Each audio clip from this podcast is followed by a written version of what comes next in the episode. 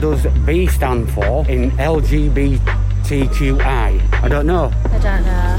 What is the B stand for? I don't have no idea. Bisexual, well, they've got their own things to do, haven't they? It's just, you've got to let them do what they do. That's what life's about. Just accept it as for what it is. What is a bisexual? Yes. I believe it's someone that like every kind of person, even if it's female or male. And someone who likes more like more, more than, than, one person. Yeah. Because it's the word bi is mean two. It means that they're like women and men. Open minded. Free. Somebody who's not limited by having sex with one person confused. Do people still even describe themselves as bisexual? Well, I suppose they could, you know, renew it with a shorter term, I must admit. Because every year they seem to add another letter to it. Yes, I think they can be fearful. Well, I think bisexuals are probably one of the most misunderstood LGBTQ plus sexualities out there because there's a lot of misinformation spread about it, like they're greedy or that they will cheat on people with the other partner. If you're in love with somebody, you're in love with somebody, doesn't matter colour, creed, sex. If you love somebody, you love somebody, don't you? If they're going to cheat on you, they cheat on you anyway, whether whether it was with a man or with a woman. It makes no difference. If you got to trust each other, haven't you? It's like, oh, you're just putting it on. You're actually straight, or oh, you're actually just gay or lesbian, but you don't want to admit it. So it's not it's not easy for them. Don't bother me. Does it bother you about people being bisexual? Hi, and welcome to Why Bi, a three part series on Virgin Radio Pride looking at just what it means to be bisexual in 2021. What's it like being bi in a world that can only really see you if you're straight or gay? Are bisexual people safe enough? And what are some of the myths about bisexuality that still prevail? I'm Nikki Hodgson. I'm a broadcaster and author who has spent a career communicating on matters of the heart, loins, and everything in between. I first came out as bisexual in my late 20s and I've rejoiced in using the label ever since. But last year I married my husband, who just so happens to be straight, and more recently I've begun to wonder if I should still be calling myself bisexual. Don't get me wrong, my sexuality hasn't shifted just because my marital status has.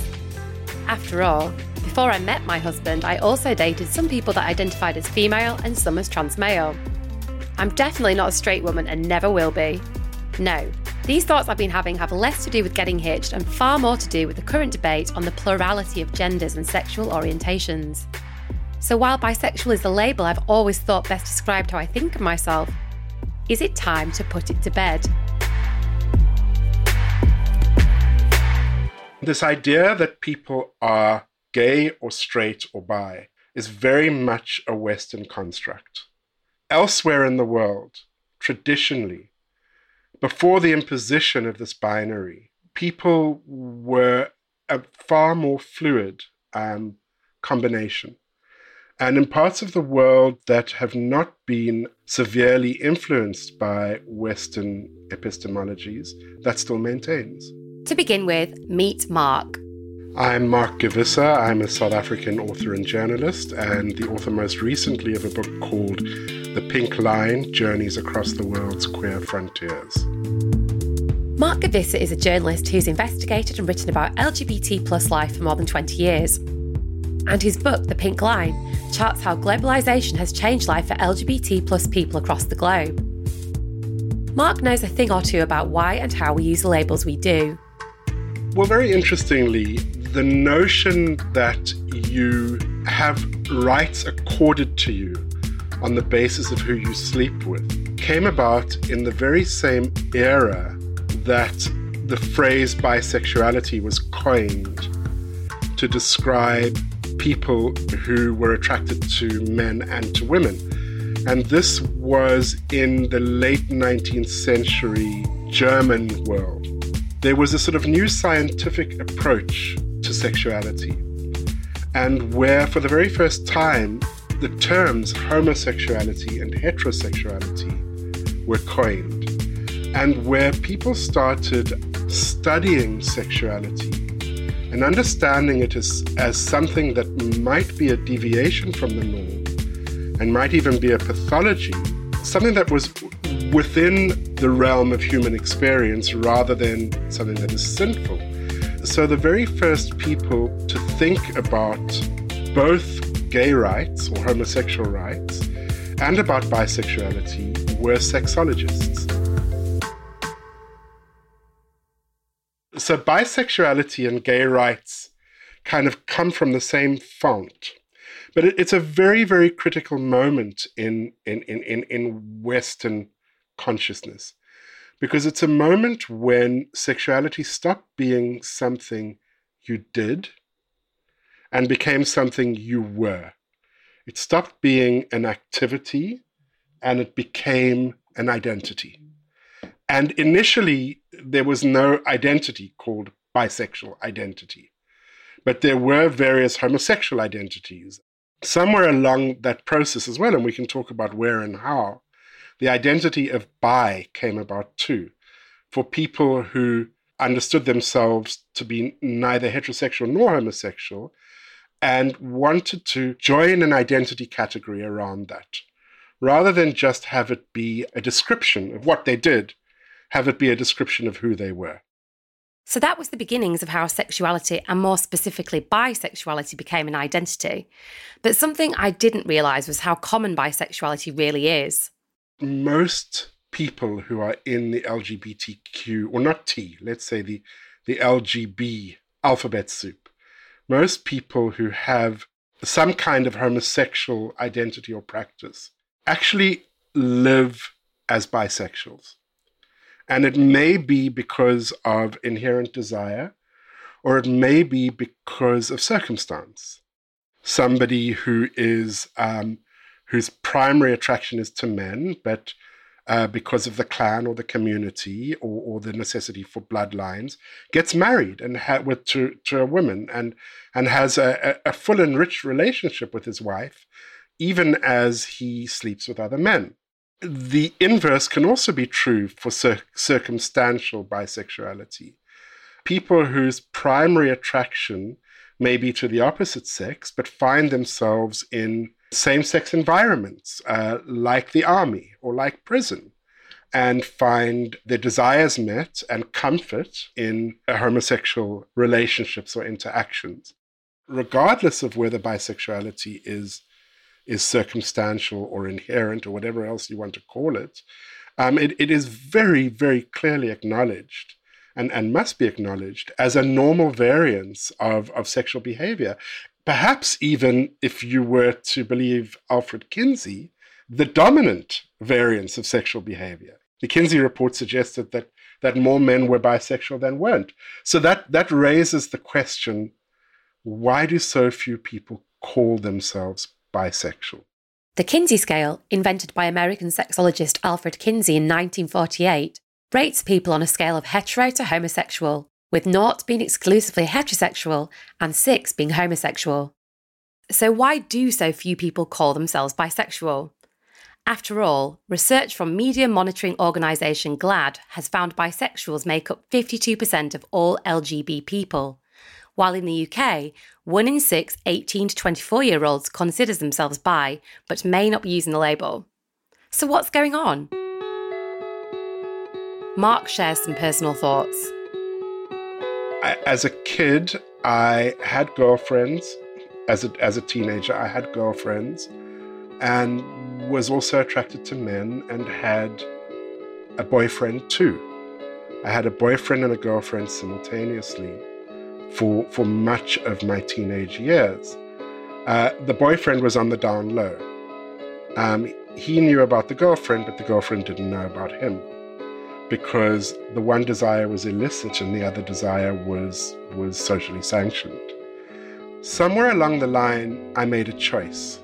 And I made that choice, I, I can't say for certain whether I made that choice because my desire for men was stronger than my desire for women, or because there was something about the whole package that was more attractive to me, not just sexual desire, but something cultural, something around gay identity, something about being queer, a way that I felt myself to be different rather than conventional.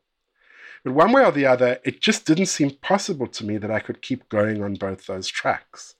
And so rather than just saying, as, as kids of today say, well, you know, I'm polyamorous and, and it, it, it might be a man now and it might be a woman later and it might be a trans person or a gender gender fluid person or a non-binary person next so even the word bi is is sort of obsolete and binarist rather than than having that that option open to me i attached my identity to that which felt sort of more attractive and stronger which was the gay identity rather than the bi identity well i did come out as bi but i came out as bi as a transitional thing the way many young people do. I came out as bi as, as a move into coming out as gay.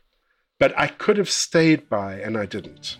And I don't know if that wasn't because of role models, because actually there were role models. I mean, one of the biggest role models for me was David Bowie. Now, um, you know, he, he looms very large over my adolescence.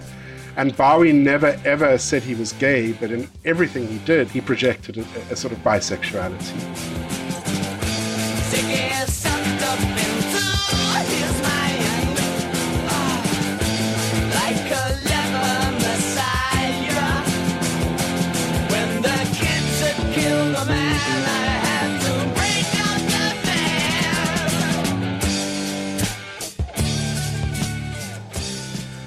Maybe people don't come out as bi in a political sense because bi rights are sort of harder to argue for, harder to motivate for, and what, what are bi rights? So maybe bi is a, is a harder rights category to identify, and therefore it's harder to sort of coalesce as a political minority around it, the way gays and lesbians coalesced in, in, in, in a gay movement sort of led by people like Harvey Milk in San Francisco maybe that's one reason. Maybe um, the bi identity is, is more of a cultural identity than a political identity. Now it seems we're getting to the heart of it. Just what is the bi identity?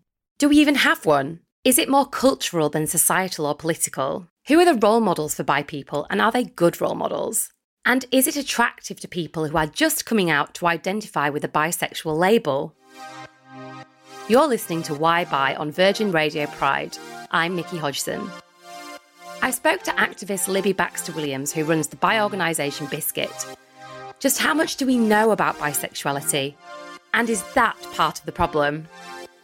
The more we know, the more we realise how little we know. So when it comes to bisexuality, everyone thinks they know what it is. They think bi means two, sexuality refers to sexuality, therefore it must be this thing, and therefore I understand it entirely. And you can't understand something that you haven't experienced. You can give it a good guess. You know, you can do your reading, but you'll never have the same level of uh, innate understanding as someone who actually lives a bisexual life. Uh, and I, I think that's the biggest issue is everyone thinks they already know and if you already know why would you bother looking it up we are underrepresented despite being 52% of the LGBT community. But up until the 90s, bisexual people weren't really filtered out. You know, so uh, a friend of mine, uh, another amazing uh, activist called Marcus Morgan, tells a story about when they used to go to LGBT events, or as they were then just LG events, and someone would say, Are you gay? And they'd say, Yes, I'm bisexual. You know, they meant they were the same thing. And it really only came from the the 90s. There was a lot of uh, involvement from radical feminists who saw bi women as encroaching on their space, which there are some arguments for. There are also arguments against it's not my place to decide what a lesbian space should look like. But partially because of that, and partially for some other kind of intra community reasons, there wasn't much of a bi community for a really long time. And what was there was subsumed into the L and the G.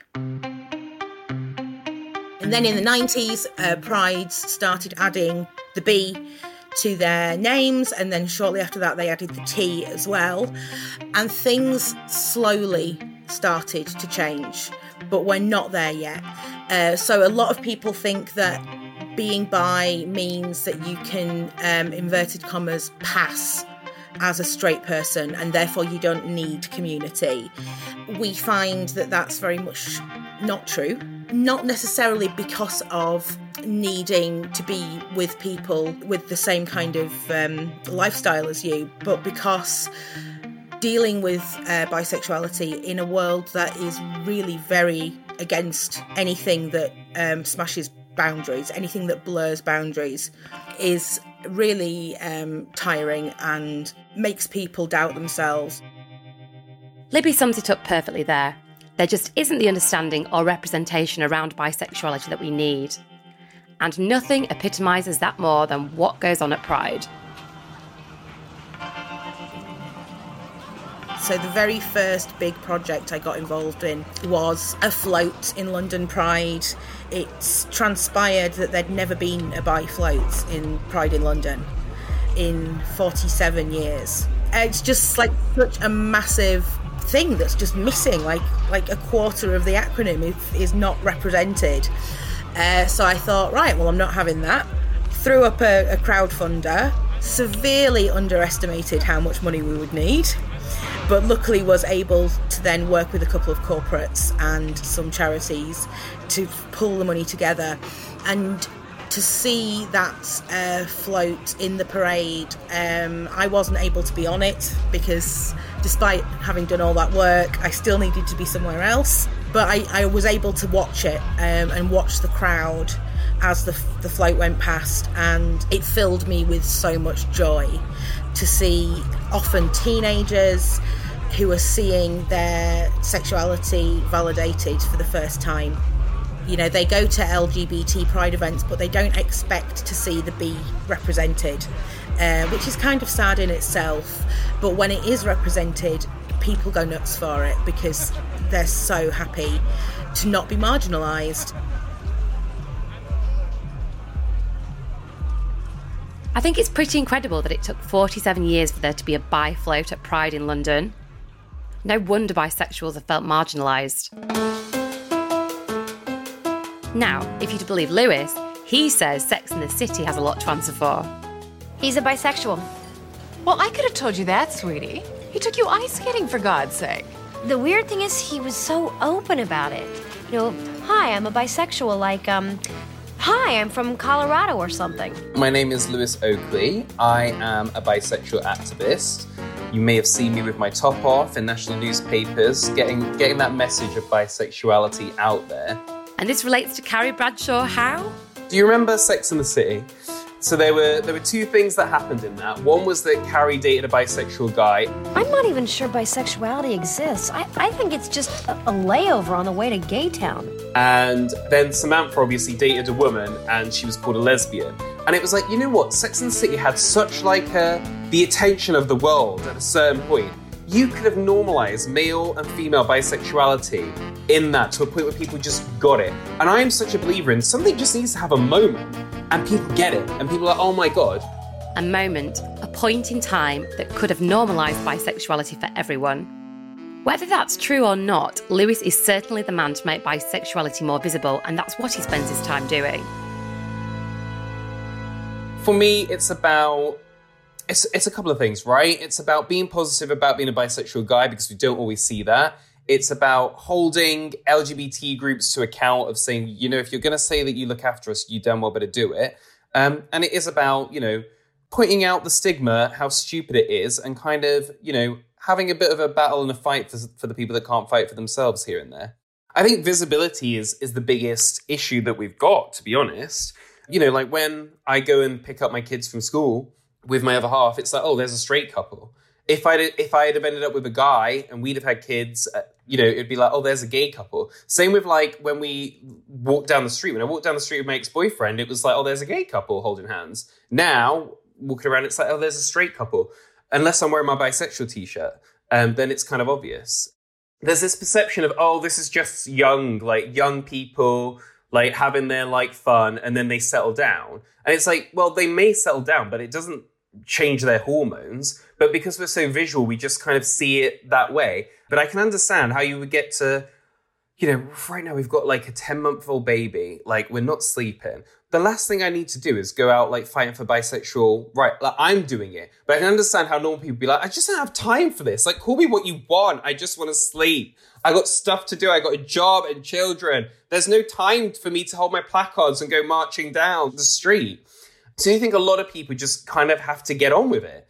They don't have the time for this, which makes it a lot harder for the young people because then I always, I'll never forget this this will save me the rest of my life. And as I kind of said before, like there was a time where I wasn't confident in my sexuality, and this was that time. And I was with my ex-boyfriend, and his best friend turned to me and was like, bisexual though, like you don't get any bisexual 30-year-olds, like, you know, you'll have to choose eventually. And I said, Yeah, I know. Because I just wasn't confident. I couldn't defend myself. And like it irritates me to no end that I didn't just t- put her in her place. But I think that the point is after 30 a lot of people have settled down and it's just that bisexuals are less visible then. So we don't we don't think of it as something past 30 which is why people like us who are married or have kids like it's even more important that we talk about it. So then people that are younger can point be like no like they're married with a child they're bisexual. No they're in a polyamorous relationship they're bisexual and you know all those different examples of what bisexuality over 30 look like i mean i'm not over 30 yet i've still got like one month but we're getting there Lewis Oakley there, putting the world to rights for bi people, despite being a sleep deprived dad. So it seems that visibility is everything. We even now have politicians coming out as bisexual. My name is Mandu Reid. I'm the leader of the Women's Equality Party, and we're the, we're the, first and only feminist political party in the UK. I believe I'm the first out bisexual woman to uh, lead a political party in Britain. And another bit of trivia I'm also the first person of colour to lead a political party in uh, UK history. I think there's still a fair amount of misunderstanding about what it means to be bisexual. I think that there's a fair amount of taboo and stigma that that still exists and and I think if you speak to bisexual people you'll often learn from them that they spend time having to sort of justify and explain themselves because people make assumptions about how trustworthy you are or assumptions about whether you really know who you are and so I feel though the more that I get to have conversations like this, where there's a big audience, where I get to kind of just be real and authentic, I think that will pave the way for you know those issues to kind of start to thin out and settle down. But that's the main thing. Just there's a little bit of old-fashioned judgmental attitudes that I think get flung at bisexual people, and those are based on just a misunderstanding of what it really means to be somebody that is sexually attracted to men and sexually attracted to women. That's all it boils down to, right? But there's still work to do, I think, to help more people understand the simplicity and straightforwardness of it. So, what are some of those old fashioned opinions and misunderstandings? We're all super promiscuous. That one is a pretty stubborn um, stereotype that we're sort of uh, sexually greedy. You know, we can't make up our mind about whether we're interested in men or women, um, and we are therefore fickle and it's unwise to trust us. I think those are the major stereotypes. And sometimes those stereotypes go into really dark places. You know, the, the, the assumptions of promiscuity can sometimes lead to people making assumptions about whether or not you have a sexually transmitted disease or whether you're spreading sexually transmitted diseases between communities.